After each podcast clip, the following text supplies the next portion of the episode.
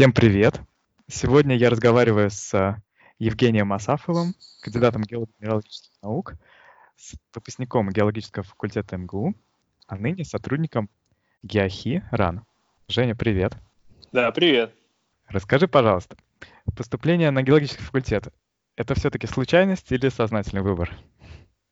Да, ну, конечно, это никакая не случайность. Э, у меня все началось с геологией у меня началось знакомство с геологической школой МГУ. А попадение, попадание туда, вот это случайность была, реально. А расскажи об этом слов. Да, ну начнем тогда со школы. До восьмого класса я учился, у меня была обычная школа, а потом вечером три раза в неделю я бегал в музыкальную школу по классу скрипка. Вот это включало там занятия на самой скрипке, плюс музыкальная литература, плюс сольфеджио. Вот. То есть было чем заняться после школы. В восьмом классе все это закончилось, и я стал искать, чем бы себя занять, кроме, ну, естественно, там, друзей и прочих развлекалок. Надо было какую-то активити устроить себе. И начали думать с родителями по поводу кружка. Мне нравилась география всегда в школе. И поехали записываться в географическую, географический кружок, я не, не помню, как он назывался, при МГУ. Ну, попутно мама еще выписала, что было э, связано с гео... не то чтобы с географией, а то, что начиналось на, кор... на гео. Вот она mm-hmm. подобные кружки еще выписала. Это оказалось геошкола МГУ. И когда мы уже подъезжали к главному зданию, э, она сказала, что тебе сейчас надо будет значит, в этот географический кружок написать небольшое тестирование, которое ни на что не повлияет. Ну, просто они посмотрят твой уровень ну и для меня это уже все как бы. Тест, какой тест? Я, я не буду ничего писать. Я спросил, а в геошколу-то тесты есть? Она говорит, нет, ничего нет. Я говорю, ну все, тогда идем записываться в геологическую школу. И, собственно, все так. С 9 класса я поступил в геошколу, там познакомился с геологией, то, чего в школе совершенно никак не проходит на самом деле. А это оказался такой очень интересный свой отдельный мир – у меня там завелись новые друзья, новые знакомые, и мы всей толпой уже пошли потом поступать на геологический факультет. То есть это с девятого класса мы к этому шли целенаправленно. И это включало себя и такую несколько, может быть, наивную романтику возможности попутешествовать, походить в походы, ну и плюс интерес к самому предмету. Вот так я попал на геофак. То есть это был осознанный выбор. Женя, э, два вопроса про дисциплины. Хороший ли был у тебя английский в школе? Да, да, английский у меня был хороший. У меня школа с углубленным изучением английского языка. Плюс э, родители отправляли нас э, с сестрой несколько раз за границу. Мы ездили в Англию, в Лондон, в Шотландию, в Эдинбург и Дублин и Лимерик, это Ирландия. Э, в летние группы по английскому языку с полным погружением. Это очень круто. И там я, собственно, ну, выучил язык. Ну, плюс школьный английский был сильно, у нас каждый день были две, по две пары английского. Ну, а потом в университете я все благополучно забыл. Язык, mm-hmm. если не практикуешь, ты его быстро забываешь, он теряется. А в университете у меня был такой подход, что типа я и так английский знаю, зачем мне ходить на пары. Но потом я все это быстро восстановил и Сейчас, мне кажется, я лучше говорю по-английски, чем тогда, после школы. И тебе это очень помогает в карьере? Хороший да, английский. потому что да, очень помогает, но мне пришлось очень быстро восстанавливать свой английский, потому что по моей тематике я занимаюсь коматиитами, это древние э, вулканические породы э, возраста архей, это то есть 2,7 миллиарда лет, 3,3 миллиарда лет. И вот российских отечественных публикаций на русском языке по теме коммутитов почти нету. Вернее, я так, я уже перед защитой непосредственно, мне сказали, что вы хотя бы что-то вставьте из отечественной литературы. Мне пришлось найти что-то на русском языке, а так все, абсолютно всю литературу, которую я читал по своей тематике, она была на английском языке. Да, ну и плюс все вот эти конференции, большинство международных, на которых я был, ну, кроме тех, что проходили в Геохе и в Новосибирске, Хотя в Новосибирске мы по-английски выступали. То есть везде ты общаешься со всеми на английском языке. Это международный язык науки, так что хочешь не хочешь, а надо владеть. Жень, быстрый вопрос про, про дисциплины. Ты сдавал химию или математику устно в университете? Я, я сдавал математику, да. да. Я, по-моему, по Олимпиаде поступил-то. Да-да, я по Олимпиаде поступил, и там был письменный тур, и устная математика еще была, да.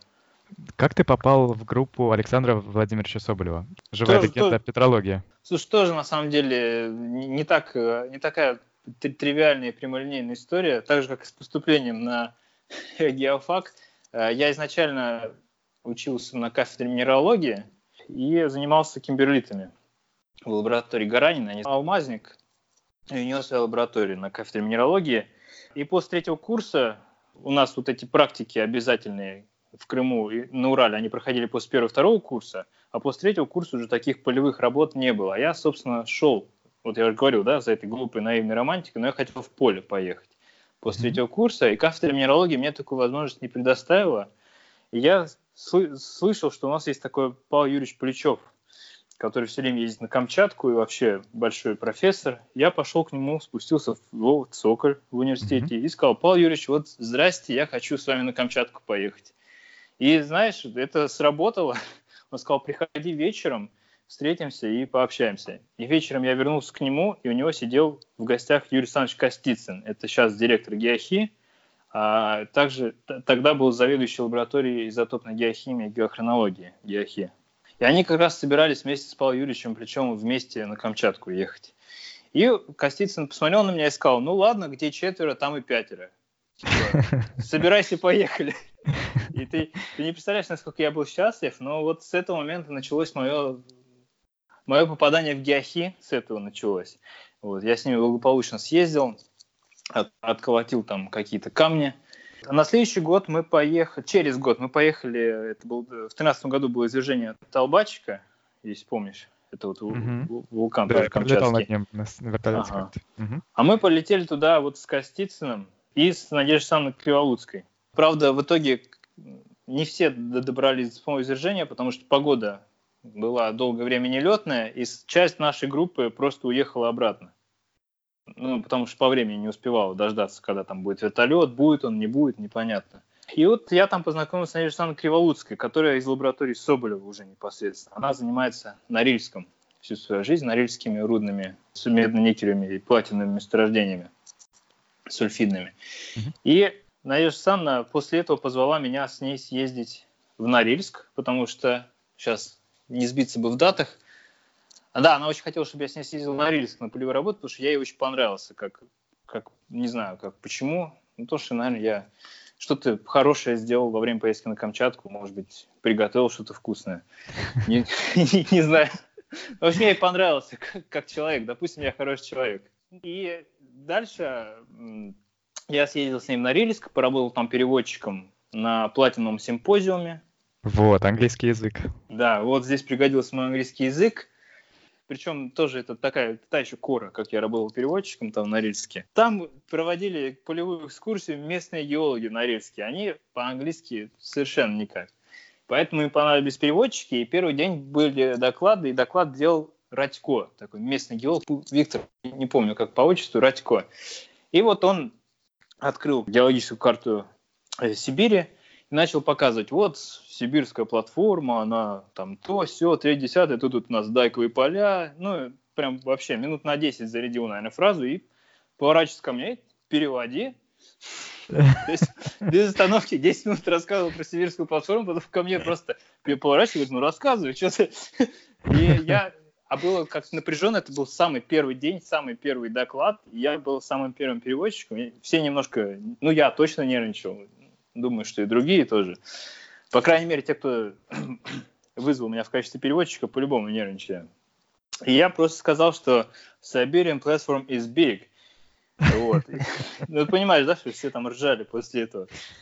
А, ну, я думаю, он понял, потому что после этого он уже таких длинных отрывков не говорил, и мы более-менее синхронно начали переводить. То есть он говорит предложение, я за ним перевожу. И вот так вот длилось где-то часа два, наверное, доклад он делал. Потом еще вопросы. Я помню, что я оттуда вышел как вареный пельмень просто. Могу это, представить, от, да. От этого устаешь, жутко устаешь. А я еще и без опыта. Ну вот, короче, на Криволуцкой я очень понравился, она меня прям оценила. А уже подошло время, все, оканчивается университет, мы получили дипломы, и меня все спрашивают, ты что будешь делать дальше? Конечно, думал, что я пойду к нему в аспирантуру. А у меня было вообще другое видение, я не собирался оставаться в науке, потому что, ну, Я знал, что аспирантура – это там, зарплата 5000 рублей. Мне интересно. Я собирался идти э, либо заниматься уже более плотно бизнесом семейным, это вот производство, которое папа... Мы да, мы о нем потом. Второй вариант, я думал пойти в коммерческую геологию, собственно. Может быть, связано что-то с полевыми работами, опять же. И Криволуцкая, когда узнала, что я собираюсь ходить из института, она пошла к Александру Владимировичу Соболю, заведующему лаборатории геохимии магматических и метаморфических пород, и сказал, что вот тут есть такой хороший мальчик, который хочет уходить из науки, давайте его возьмем, чтобы он никуда не уходил. А Соболев как раз в тот год получил большой грант РФ, РНФ. Насколько я помню, на три года по 5 миллионов в год. 5 миллионов рублей. Ну, это хорошие деньги для небольшой группы исследовательской. И я пришел к нему на собеседование, вот, он мне сказал, что вот сейчас, если поступаешь в аспирантуру, мы с тобой в сентябре поедем в Канаду собирать образцы коматиитов, потом поедешь ко мне во Францию, будешь там у меня все это анализировать, дальше мы поедем в ЮАР, еще соберем камней, потом опять во Францию. Ну, в общем, знаешь, я так, я, я недолго думаю, уже хотел подписать все, что там, что подписать, чтобы начать, я готов. То есть мне, мне, мне этого хватило, и он по этому проекту предложил достойную зарплату. Я не знаю, мы обсуждаем зарплату или ты не... Я не Юрий Дудь. Ты не Юрий Дудь, я хотел спросить, будет такой значок дынь и сумма. Э, да, он предложил достойную зарплату и возможность реально попутешествовать. И это все оказалось правдой. Действительно, много-много поездил по этому проекту и ни о чем не жалею. Так я, собственно, и попал к Соболеву. Ну, то есть я веду к тому, что все вот эти решения, которые принимались от геологического факультета и до попадания в группу Соболева, это такая стечение обстоятельств. То есть напомню, сначала я вообще был на минералогии, потом захотел съездить в поле, попал к Павлу Юрьевичу, он меня познакомил с Костицыным, Костицын меня познакомил с Криволуцкой, а Криволуцкая с Соболевым. То есть такая схема, где я просто как щепочка плыву, знаешь, куда, куда занесет. Ты нащупал красивую тему и красивый метод. Расскажешь о нем немножко? Расплавные включения в минералах. Да, это, ну, метод нащупал, конечно, не я, это во многом как раз Александр Владимирович Соболев, э, такой один из э, ведущих лидеров этой темы. Метод заключается в том, что мы ищем э, капельки расплавов, которые были захвачены минералом при кристаллизации магмы и эти капельки расплава несут информацию о составе вот этой материнского расплава, и по ним можно установить какие-то условия образования. Включение представляет интерес, потому что, например, при анализе стекол вулканических, уже изверженных лав, у тебя происходила дегазация, ты не, не знаешь, какие были изначально летучие компоненты там. То есть СО2 у тебя теряется полностью, вода частично может потеряться или полностью, и другие летучие тоже дегазируют.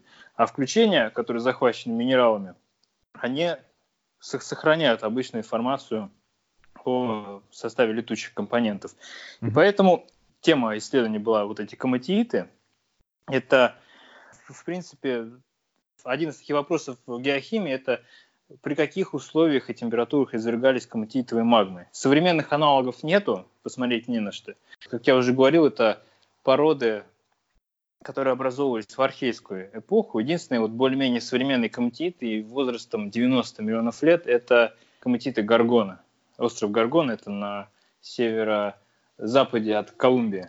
Южная Ого, Америка. Интересно. Да, да. А все остальные, все остальные известные коматиты это 1,7 миллиарда лет, 2,7, 3,3, 3,5, вот такие. То есть очень древние, очень сильно измененные породы, поэтому напрямую поднять информацию о их геохимии, и в частности о геохимии летучих компонентов, очень тяжело. И поэтому многие работы основывались на, на, на том, что это были экспериментальные работы, то есть они пытались вырастить коматит экспериментально, смешав соответствующие компоненты, добавив воды, и вот при разном добавлении воды получали разные температуры, и вот есть экспериментальные работы, которые показывают, что можно коматит вырастить при там, 5%, при 10% H2O. А другая группа исследователей считает, что коматиты – это исключительно сухие, очень высокотемпературные магмы. И у каждого свои аргументы. Мы же решили искать э, включение расплава в оливине. То есть, несмотря на то, что коматиты очень сильно изменены вторичными процессами, в них остались останцы неизмененного свежего магматического оливина. Но опять же, не во всех, а в некоторых образцах можно найти эти останцы. И вот в этих останцах оливина, которые сами по себе имеют размер 300, 400, 500 микрон, там можно найти маленькие капельки вот этих расплавных включений, которые уже будут размером 20, 30, в лучшем случае там 40-50 микрон. И до нас расплавные включения в коматитах почти никто не делал. Одна из первых публикаций, посвященных расплавным включениям в коматитах, 93 год, нашли расплавное включение в коматите, померили его на трейс-элементы и написали небольшую статейку, причем в Nature. Еще в чем была проблема? То, что все расплавные включения в коматитах, они раскристаллизованные. То есть это не стекло и пузырик, как должно выглядеть расплавное включение, это какие-то кристаллы и немножко там, может быть, стекла. Поэтому ты, когда меришь, ты меришь что-то. Не очень понятно, что ты меришь. И мы сделали принципиальную вещь. Э, по проекту Александр Владимирович э, установил высокотемпературную печку в, институте, в Геохи, и, которая разгоняется до 1600 градусов. Давай ты расскажешь о профессиональном жаргоне в, а, в науке о расплавных включениях. Я расскажу, расскажу, да. Сейчас я про печку закончу, расскажу обязательно. Значит, э, эту печку, которая разгоняется до 1600 градусов, мы начали в ней греть и да, мы начали в ней печь наши включения. Все, я вспомнил, какой жаргон ты имеешь в. Значит, у нас мы запекаем сначала эти включения Э, вместе с оливидными высокотемпературной печки, и это позволяет нам их гомогенизировать. И у нас там есть функция отстрел, то есть э, зерна оливины кладутся в платиновую ампулу, платиновую ампулу кладется в ведерко, и ведерко подвешивается в печке. Когда наступает момент, там, 5 минут, например, нам достаточно, чтобы прогреть 5 минут, мы делаем отжиг, и искра пережигает просто э, проволоку, на которой висит ведро, и ведро падает в воду. То есть моментальная закалка происходит. Так мы добились гомогенизации наших включений, чтобы их можно было хорошо мерить на электронном зонде, на ионном зонде, и потом уже добивать их с помощью лазера. Ну и да, собственно, как вот ты мне напомнил про жаргон. После того, как мы получили стекловатые расплавные включения, мы выводим их на поверхность зерна, ну, сидим и часами полируем эти шашки – чтобы включение оказалось на поверхности. Потом едем с, с этими включениями в Гренобль, в институт Эстер, и там делаем э, анализы на электронном зонде. А потом уже, после того, как есть анализы, фильтруем данные, выбрасываем дегазировавшие, треснутые, плохие включения, оставляем только самые, так сказать, неизмененные, те, те включения, в которых мы уверены, что они не претерпели никаких вторичных изменений. И дальше едем на желательно на ионный зонд. Это вот я только что вернулся, был на ионном зонде в Нанси у Андрея Гуренко. Там мы жарим включение с помощью ионного зонда и меряем воду, хлор, фтор, изотопы водорода. Это то, что мы сейчас сделали, изотопия водорода в включениях. И потом уже дожариваем остатки на ICP с лазерной абляцией в Германии, в Киле, у Максима Портнягина. Вот, потому что после лазера от наших маленьких включений уже ничего не остается. Красота. Да. А, Жень, я тебя позвал э, записать э, интервью, потому что у тебя вышло две статьи в журнале Nature за три года. Да, мы написали две статьи, получается, с 16-го, первая в 16 году вышла, вторая вышла сейчас вот в 19 Хотя писать мы ее начали в 18 там, в марте-апреле 18 года начали писать но долго-долго делали все, всевозможные правки, она долго сидела у редакторов. Эти статьи как раз э, на, основаны на данных по расплавным включениям. В 2016 году мы тогда сделали большой сет данных по воде и летучим в расплавных включениях из коммутитов Абитиби, зеленокаменный пояс Абитиби, это Канада, и намерили там до 0,6% воды в первичном расплаве, а до этого считалось, что канадские комитеты, они сухие. Вот, и поэтому там сразу родилась идея о том, что это вода мантийного происхождения, что это значит, плюм, который, из которого генерировались комитетовые магмы, он захватил воду из транзитной зоны, это переходной зоны мантии Земли, это вот на глубине 410-660 километров. Uh-huh. И в результате захвата воды там произошло при подъеме началось экстенсивное плавление, потому что декомпрессия плюс вода понижает температуру ликвидуса. И все, в высокой степени плавления мантийного вещества – это коматииты. Коматиит – это, в принципе, порода с высоким содержанием магнио, которая достигается именно высокой степени плавления протолита. Но после статьи 16 года у нее много цитирований, но многие все равно в научном сообществе остались не, неубежденными, что мы меряем действительно первичную воду, потому что некоторые люди к этому относятся, что вот вы мерите распад включения, которые были в, породе, который 3 или там 2 миллиарда лет проходил всякие вторичные процессы постмагматические. Вы можете мерить и не первичную воду. Она могла быть туда загнана уже в, в, при вторичном метаморфизме каком-то и так далее.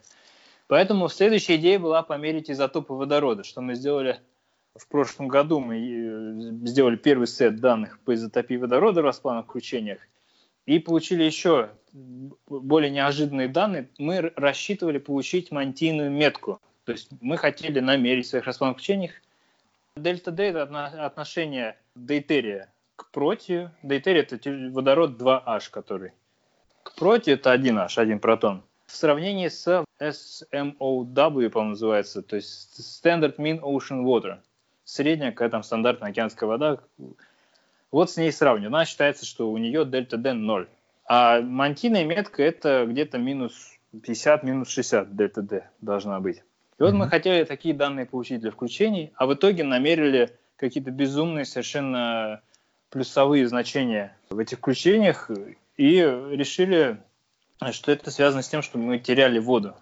То есть мы, мы не, не приобретали, а именно теряли воду. Такие безумные плюсовые дельты D, такие, такие тяжелые изотопные составы водорода, то есть очень mm-hmm. много дейтерия, можно получить только при потере воды исключения, потому что у тебя преимущественно диффундирует легкий водород 1H, протий. Он, и он, он маленький, он легче уходит из, через кристаллическую структуру. А дейтерия накапливается. И, и поэтому мы сделали вывод о том, что это потеря. После этого мы применили моделирование, по которому восстановили воду в расплавных включениях до оценочных наших состояний, сколько там должно было быть воды, и, соответственно, скорректировали изотопный состав с учетом обратного вот этого вноса воды и получили очень сильно отрицательные значения дельта D. То есть стало очень мало дейтерия и очень много э, легкого водорода в составе включений.